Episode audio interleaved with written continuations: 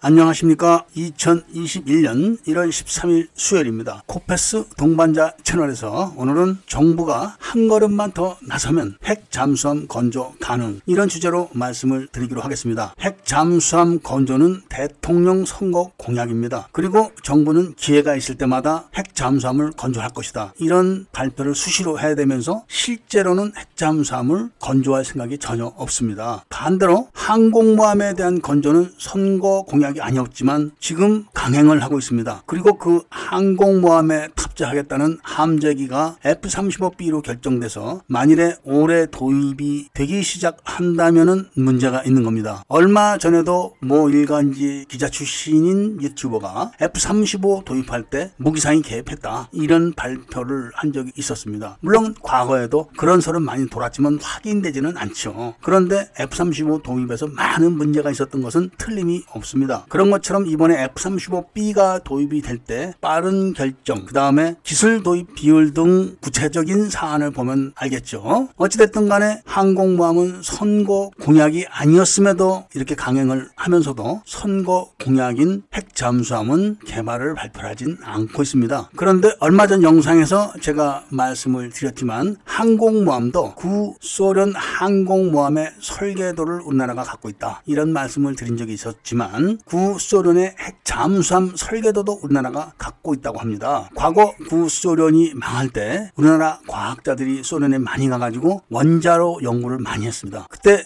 소형 원자로 연구를 하기 위해서 교섭을 했는데 러시아에서 100만 달러를 요구했다고 합니다. 그것을 그 당시에 대우그룹 회장인 김우중 씨가 돈을 내가지고 진행을 했는데 핵 잠수함에 들어있는 원자로기 때문에 핵 잠수함 도면이 통째로 다 넘어왔었다고 합니다. 그리고 그 중에서 원자로만 연구를 했고 그 원자로를 한국서 다시 설계를 해서 만들 때 러시아 과학자들이 많이 도와줘서 성공했다고 하죠. 그때 갖고 있던 설계도가 작은 핵 잠수함 설계도가 아니라 보통 러시아는 만 톤급이 넘어가는 잠수함들입니다. 그런데 여기서 우리가 주목해야 될 부분이 있는데 러시아가 최근에 핵 잠수함을 건조하는데 민간용으로 건조한다고 합니다. 해저 자원 탐사, 연구 이런 용도로 북극해에서 사용하려고 건조하는데 무장을 떼어놓으면 운영비가 굉장히 적게 들어간다고 합니다. 이 민간 핵 잠수함으로 할 수 있는 일이 과학적인 일도 할 수 있지만 해적 케이블을 끊거나 또 해적 케이블을 감 초하는 일도 할 수 있다고 합니다. 그리고 해저에서 중요한 길목에 잠수를 해가지고 오가는 함정들을 다 파악을 할 수가 있다고 합니다. 이런 민간 핵 잠수함이 14,000톤급입니다. 물론 러시아는 이것이 최초가 아닙니다. 두 번째입니다. 먼저 번에 건조했던 것은 잠수함은 아니고 잠수정이죠. 크기는 우리나라 209급 크기인데 민간 핵 잠수함이기 때문에 모두 예비역 장교들이 탑승을 했었다고 합니다. 그럼 러시아만 또 그렇게 하느냐? 그건 아닙니다. 바로 옆 나라 일본이 똑같이 핵 잠수정을 운영을 했었다고 합니다. 그러니까 일본이 잘 나가던 시절 트렌디스터 가지고 돈을 긁어대던 1960년대 일본은 원자력 시스템을 개발해가지고 상선에다가 탑재를 해가지고 운영을 다 했었고 그리고 잠수정에 탑재를 해서 운영을 다 했었던 경험을 다 갖고 있는 겁니다. 그러니까 여차하면 일본은 항공모함에 원자로를 탑재할 수가 있고 그리고 잠수함에도 원자로를 탑재할 수 있는 이력을 갖고 있는 것이죠. 뿐만 아니라 일 본은 원자 물질을 자체적으로 만들어낼 수가 있죠. 사람들은 이런 거를 미국이 일본을 편애해서 그렇다 이런 말을 하지만 그런 것은 아니고 한국과 일본의 정치력 차이입니다. 중국은 이미 핵 잠수함을 보유를 하고 있고 러시아는 막강한 핵 잠수함 전력을 갖고 있죠. 그리고 일본은 잠재적으로 기술을 갖고 있는 나라입니다. 우리나라도 민간 연구용 핵 잠수함을 건조를 해가지고 우리나라가 보유하고 있는 남극 기지에 투입을 해가지고 국지적인 원자력 발전 공급과 남극 해저 지형 탐사 그리고 자원 탐사 이런 거를 한다면은 다른 나라에서 시비를 걸 수는 없습니다. 우리나라는 남극의 과학 기지를 보유하고 있는 나라이기 때문에 그렇습니다. 핵잠수함은 말이 민간용과 군용이지 무기를 탑재하면은 군용이고 무기를 탑재하지 않고 연구 기재들을 탑재하면 민간용이 되는 겁니다. 간단하게. 어차피 무장에 대한 거는 도산 안창호급 이상에서 시험을 하고 있기 때문에 언제든지 여건만 되면은 무장은 장착 선택만 하면 되는 겁니다. 대신 비무장으로 핵 잠수함 운영에 대한 모든 노하우를 알아낼 수가 있는 것이죠. 디젤 잠수함하고 원자력 잠수함은 구조가 다릅니다. 왜냐하면 바닷속에서 주행하는 기본 속도가 차이가 나기 때문에 그렇습니다. 그렇기 때문에 디젤 잠수함에 대한 운영 노하우가 아무리 많다고 해도 원자력 잠수함을 설계하고 건조하는 건 다른 이야기입니다. 우리나라가 민간용 핵 잠수함을 5천 톤급 이상 건조를 한다고 하면은 일본과 중국은 시비를 걸 겁니다. 시비를 걸 수야 있지만 법적으로 어떻게 하지는 못하겠죠. 민간용이라고 못을 박아놓고 세종과학기지에서 운영을 할 거다. 이렇게 이야기를 해야 되면은 속을 뻔히 알아도 어쩌지는 못하는 겁니다. 기술도 다 있기 때문에 정부가 의지를 갖고 있다면은 민간용 원자력 핵 잠수함 건조 계획을 발표를 하기만 하면 되는 겁니다. 그리고 시작하기만 하면 되는 겁니다. 우리나라는 잠수함 무기 체계에 관해서는 자체적으로 전투 체계를 제작할 수 있는 나라가 되었기 때문에 무기를 장착하는 것은 시간만 나고 여건만 허용되기만 하면은 언제라도 가능합니다. 우리나라가 원자력 잠수함을 세척 정도만 갖고 있고 나머지는 도산 안창호급 배치 3 정도만 보유를 여러 대 하고 있으면은 그때는 항공모함을 건조해도 마음 놓고 운영이 가능합니다. 그 정도 국력은 되어야지 미일 러중 사이에서 목소리를 높일 수 있다. 이런 말씀을 드리면서 오늘 이야기를 마치고자 합니다. 구독과 좋아요, 알림을 부탁드리고 이야기를 들어주셔서 감사드립니다.